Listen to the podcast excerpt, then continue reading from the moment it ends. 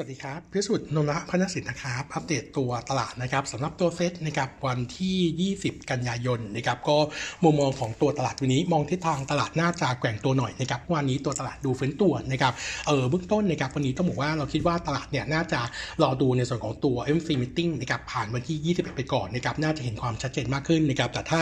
มองโนมะโนมะเองเนี่ยคาดการณ์การขึ้นดอกเบี้ยของเฟดรอบนี้คือ 100 ปิบนะครับแล้วก็ consensus เนี่ยมองอยู่ที่ 75 bip นะครับงั้น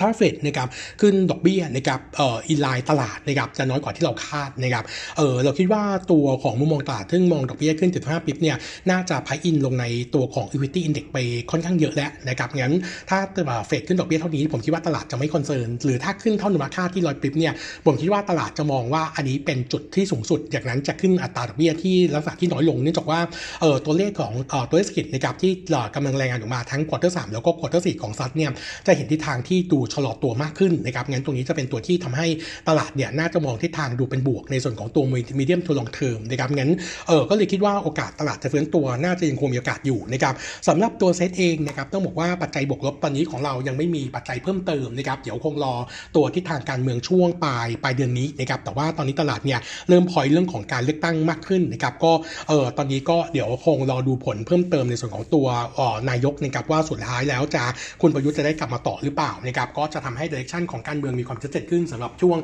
ต้นเดือนหน้านะครับสำหรับตัวเซตรอบนี้นะครับเรายังคงมองย่อตัวลงมาสะสมนะครับเนื่องจากเรามองว่าทิศทางของตัวตลาดนะครับปีเดือนตรงเทอมถ้าอิงกับตัวเลขเศรษฐกิจไทยนะครับจะเห็นการฟื้นตัวช่วงช่วงปลายปีอยู่แล้วนะครับแล้วก็นักท่องเที่ยวปีนี้จะเห็นการกลับขยับเข้ามา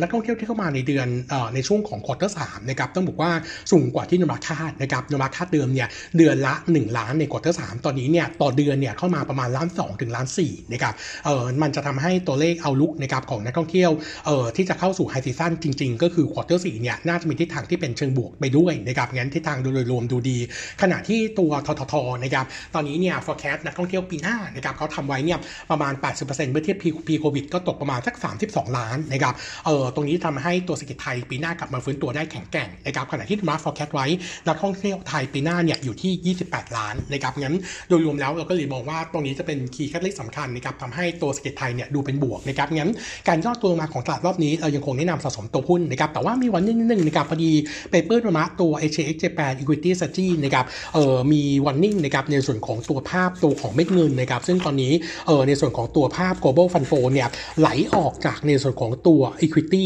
นะครับเอ่อถ้าไปดูตัว accumulate equity flow นะครับของ ETF นะครับต้องบอกว่าเออในช่วงที่ผ่านมาในช่วงประมาณสัก 2 เดือนเอ่อสเดือนที่ผ่านมานี้เนี่ยเม็ดเงินเริ่มไหลออกไปสู่ตลาดในส่วนของตัวบอลฟันเอ่อไปไปไปไปไปสู่ตลาดบอลมากขึ้นนะครับก็จะทำให้ความเสี่ยงของตลาดที่เป็นตลาด equity เนี่ยเออค่อนข้างมีความเสี่ยงมากขึ้น อันนี้กรมเองก็วันนิ่งไว้ก่อนในส่วนของตัวประเด็นนี้นะครับเออสำหรับในส่วนของตัวหุ้นรายตัวนะครับวันนี้อัปเดตตัว earning preview 2 ตัวนะครับตัวหนึ่งจะเป็นตัว Tisco นะครับ Tisco เนี่ย earning quarter 2นะครับงบเนี่ยจะประกาศวันที่ 12 October นะครับเออเบื้องต้นนะครับประมาณการตัวพัฒนลายไว้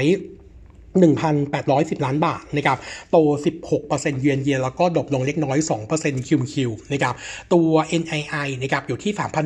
3,140 ล้าน โต 2% year กับ1% QoQ ขณะที่ loan growth quarter นี้เนี่ย น่าจะโตที่ 3.5%เยือนเยีย ถ้าดู as of 9 month นะครับ year to date จะโตได้ 4.2%หลักๆ เนี่ย มาจากตัวสินเชื่อธุรกิจ แล้วก็สินเชื่อ SME ขณะที่กลุ่ม hire purchase เนี่ย เอ่อ โตได้แค่เล็กน้อยนะครับ เอ่อ ส่วนตัว NIM quarter นี้นะครับ เพิ่มขึ้น 16 bip year on year นะครับแล้วก็เพิ่มขึ้นเล็กน้อย4 bip QoQ อยู่ที่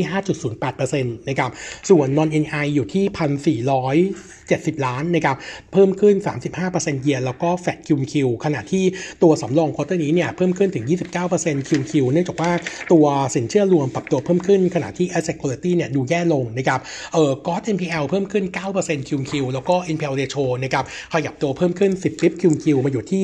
2.3%นะครับ เออ Nomura เองเนี่ยต้องบอกว่า เอ่อกำไรทั้งปีปีนี้กับปีหน้าเนี่ยอาจจะมี upside นะครับจากตัวของ credit cost ที่อาจจะน้อยกว่าคาดการณ์นะครับโดยเฉพาะทิศทางของปีหน้านะครับงั้นตัวนี้จะเป็น upside ส่วนเพิ่มนะครับ Nomura เองยังคง recommend buy Tisco ในกาแฟไพร้อยยี่สิบบาทนะครับส่วนอีกตัวหนึ่งเป็นกลุ่ม consumer finance ก็คือตัว KTC นะครับเอ่อ earning quarter 3นะครับคาดการณ์งบน่าจะประกาศวันที่ 20 October นะครับ bottom line คาดการณ์ไว้ 1,920 ล้าน โต 46% year แล้วก็ flat Q on Q นะครับขณะที่ NII คาดการณ์ไว้567 ล้าน โต 11%เยือนเยีย แล้วก็โต 3% QoQ ส่วนตัว loan growth นะครับ น่าจะโต 11%เยือนเยีย ขณะที่ถ้าดู loan growth 9 month นะครับ จะโตได้ 5% year to date นะครับ หลักๆ ก็เป็นผลจากตัวเศรษฐกิจที่กลับมาค่อยๆ ฟื้นตัว แล้วก็กิจกรรมทางเศรษฐกิจเนี่ยมีมากขึ้นนะครับ เออคนออกมาจับจ่ายใช้สอยมากขึ้นนะครับ แล้วก็กำลังจะเข้าสู่ high season ด้วยนะครับ เออส่วนตัวของ NIM quarter นี้ flat QoQ อยู่ที่ 14%นะครับแล้วก็ non NII อยู่ที่ 3,014 ล้านโตเล็กน้อย 3% QoQ ส่วนตัวสำรองนะครับปรับตัวลดลง 13%เยือนเยียแต่โต 8% QoQ อันนี้ก็เป็นผลจากในส่วนของตัว loan ที่ขยับตัวขึ้นนะครับก็เลยทำให้ค่าใช้จ่ายในส่วนของตัวสำรองเนี่ยเร่งขึ้นมาด้วยนะครับส่วน NPL ratio ขยับตัวเพิ่มขึ้นเล็กน้อยนะครับก็ประมาณ 9 ปิ๊บ คิวคิวนะครับมาอยู่ที่ 3.55%นะครับมุมมองของรัฐนะครับต้องบอกว่าเออ earning 9 มันจะคิดเป็น 79%ของ forecast full year งั้น โอกาสที่จะเห็นกำไรปีนี้สูงกว่าคาดถือว่ามีความเป็นไปได้นะครับที่จะมี upside นะครับส่วนตัว target price ยังคงเดิมนะครับ75 บาทนะครับ recommend buy เออในส่วนของตัวกลุ่มบัตรเครดิตนะครับนวะเองยังคงชอบตัว KTC over ตัวเอ่อ AEON นะครับเนื่องจากว่าเออฐานลูกค้าของ KTC เนี่ยต้องบอกว่ามีกำลังซื้อเยอะกว่านะครับแล้วก็เออตัว asset quality ดีกว่านะครับเราก็เลยมองว่า KTC เนี่ยยังถือว่าค่อนข้างเด่นนะครับส่วนตัวของแบงค์ทั้ง sector นะครับต้องบอกว่ามุมมองของแบงค์หนุ่มบ้าเองยังคงมองเรื่องของตัวทิศทางดอกเบี้ยขาขึ้นนะครับก็จะเป็นบวกกับในส่วนของตัวกลุ่มธนาคารพาณิชย์ขนาดใหญ่นะครับโดยเฉพาะตัว BBL กับตัว TTB 2ตัวนี้อย่างที่เคยอัปเดตนะครับว่าถ้าเราเจากที่เราทำ sensitivity นะครับเอ่อการขึ้นดอกเบี้ย ถ้าหากว่าขึ้นดอกเบี้ยของ loan ทุก type เท่ากันหมดนะครับตัว TTB จะมี upside ของ earning เยอะที่สุดนะครับแต่แต่ถ้าหากว่าขึ้นตัวสินเชื่อในกลุ่มที่เป็น corporate loan ก่อนนะครับ BBL เป็นเอ่อเป็นคนที่มีสินเชื่อพอร์ตนี้เยอะสุดนะครับ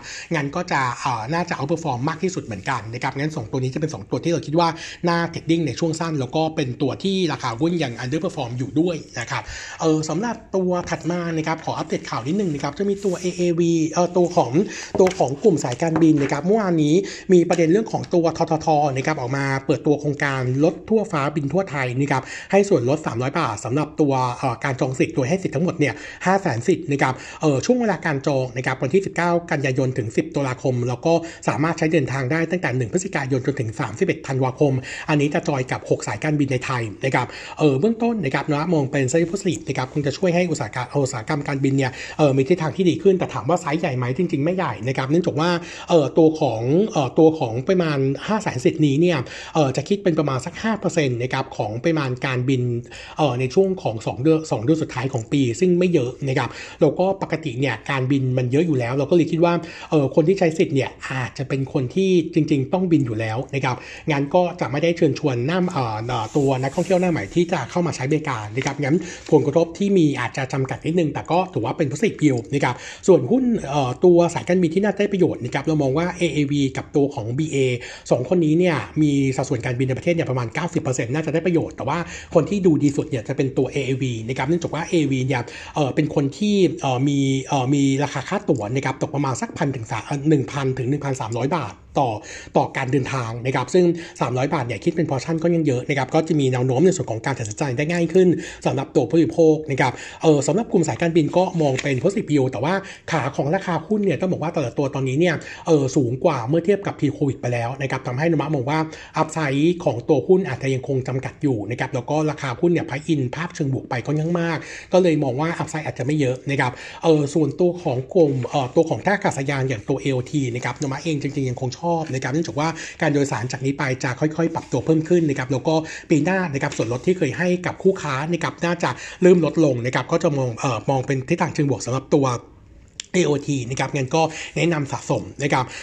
เออส่วนข่าวเพิ่มเติมนะครับอัปเดตตัว SC Asset นะครับเมื่อวานนี้ก็อัปเดตข่าวนะครับเรื่องของการเอ่อเข้ารุกธุรกิจโลจิสติกนะครับโดยตั้งบริษัทเอ่อตัว SCX1 ขึ้นมานะครับเออใช้เงินจดออทุนจดทะเบียนเนี่ย100ล้านบาทนะครับเออ strategic partner จะมีตัวของ Flash Group นะครับเบื้องต้นนะครับ target ไว้จะมีการเอ่อทำพื้นที่ร่วมกันก็คืออาคารคลังสินค้าแล้วก็ศูนย์กระจายพัสดุนะครับจะมีพื้นที่ทั้งหมดรวมใน3ปีแรกเนี่ยประมาณ3 0 0 0 0 0ตารางเมตรนะครับโดยพื้นที่แรกๆนะครับจะอยู่ที่เอ่อศูนย์กระจายพัสดุที่นครสวรรค์อยู่ที่ประมาณ 16,000 ตารางเมตรนะครับเอ่อตัวโนมูระเองเนี่ยประเมินว่าภาพน่าจะเป็นเชิงบวกสำหรับตัว recurring income นะครับแล้วก็ target 10 ปีของ SCX1 เนี่ยเออน่าจะมีพื้นที่รวมเนี่ยประมาณสัก 1 ล้านตารางเมตรนะครับอาจจะมี strategic partner อื่นเพิ่มเติมด้วยนะครับเออมุมมองของเรานะครับต้องบอกว่าเรามองทิศทางบวกสำหรับตัว recurring income แต่เนื่องจากว่าสัดส่วนรายได้นี้เนี่ยมันยังน้อยมากๆนะครับในช่วง 3-4 ปีแรกนะครับเนื่องจากว่าเป็นช่วงเริ่มทำธุรกิจนะครับก็ตอนเอ่อในช่วงนี้ยังคงพึ่งพาในส่วนของตัวรายได้จาก residential อยู่นะครับเออส่วน outlook ในธุรกิจอื่น ก็จะมีตัวโรงแรมนะครับจะมีการเปิดหนึ่งหนึ่งโรงแรมในช่วงเออเดือนธันวาคมนี้นะครับก็จะน่าจะแกน opening จริงๆเนี่ยก็คือช่วงต้นปีหน้านะครับงั้นการรับรู้ต้นทุนนะครับกับตัวตัวการขาดทุนเนี่ยน่าจะเริ่มตั้งแต่ปีหน้าเต็มๆนะครับก็เออขาดทุนคงจะเป็นหลัก 10 ล้านเนื่องจากว่าไซส์โรงแรมเนี่ยไม่ใหญ่นะครับแต่ว่า outlook long term เนี่ยถ้า success ก็จะเป็นบวกสำหรับตัว e a r n i n g ในช่วงถัดไปด้วยนะครับส่วนตัวเอ่อ presale ของตัว SC ล่าสุดนะครับตัวเลขอยู่ที่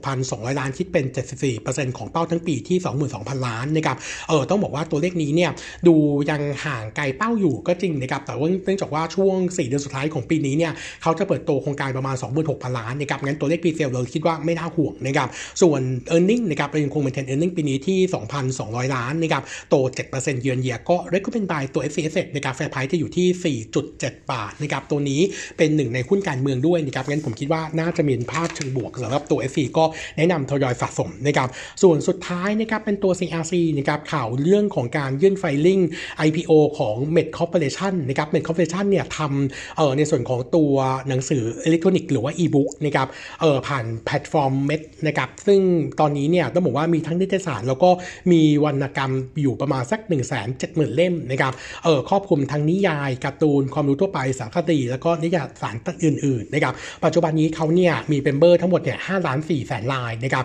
เออแล้วก็แอคทีฟอยู่ที่ประมาณสักหกแสนลายนะครับรายได้ในช่วง first half อยู่ที่ประมาณสักร้อยหกสิบสี่ล้าน อันนี้กำไรนะครับต้องบอกว่าทิศทางโดยรวมก็ถือว่าค่อนข้างดี แล้วก็น่าเข้ามาเนี่ยตัว market cap ตอน PO เราคาดไว้ได้อยู่ประมาณสักหมื่นถึงหมื่นสี่นะครับส่วน market cap จริงๆ น่าอยู่เลนประมาณสักหมื่นแปดถึงสองหมื่นล้านนะครับก็ตัวไม่เล็กนะครับแต่ว่าเข้าตลาด MAI นะครับมุมมองของเราก็มองทิศทางบวกสำหรับตัว CRC เนื่องจากว่า CRC จะได้ประโยชน์จากเรื่องของการทำ IPO ก็คือเขาหลังจากที่สปินออฟแล้วเนี่ยจะลดสัดส่วนการถือหุ้นนะครับจากเดิม 75%เหลือ 56%นะครับแล้วก็จะเอาหุ้นเก่าบางส่วนมาขายด้วยนะครับประมาณ 39 ล้านหุ้นนะครับก็น่าจะเห็นสภาพคล่องที่ดีขึ้น อันที่ 2 ก็คือตัวธุรกิจสื่อออนไลน์นี้เนี่ยเทรดกันเอ่อค่อนข้างสูงนะครับ PE ประมาณ 60ถึง68 เท่านะครับงั้นเอ่อถ้าหากว่าเอ่อสามารถ spin off ตัวนี้ออกมาได้ก็จะเอ่อ unlock ในส่วนของตัว value ไปได้พอสมควรนะครับงั้นมุมมองของเราก็มองทิศทางเชิงบวกสำหรับตัว CRC ก็ยังคงเลือกเป็น top pick สำหรับ sector commerce นะครับให้ target price ที่ 48 บาทครับผม ครับ วันนี้อัปเดตเท่านี้นะครับ ขอบคุณครับ สวัสดีครับ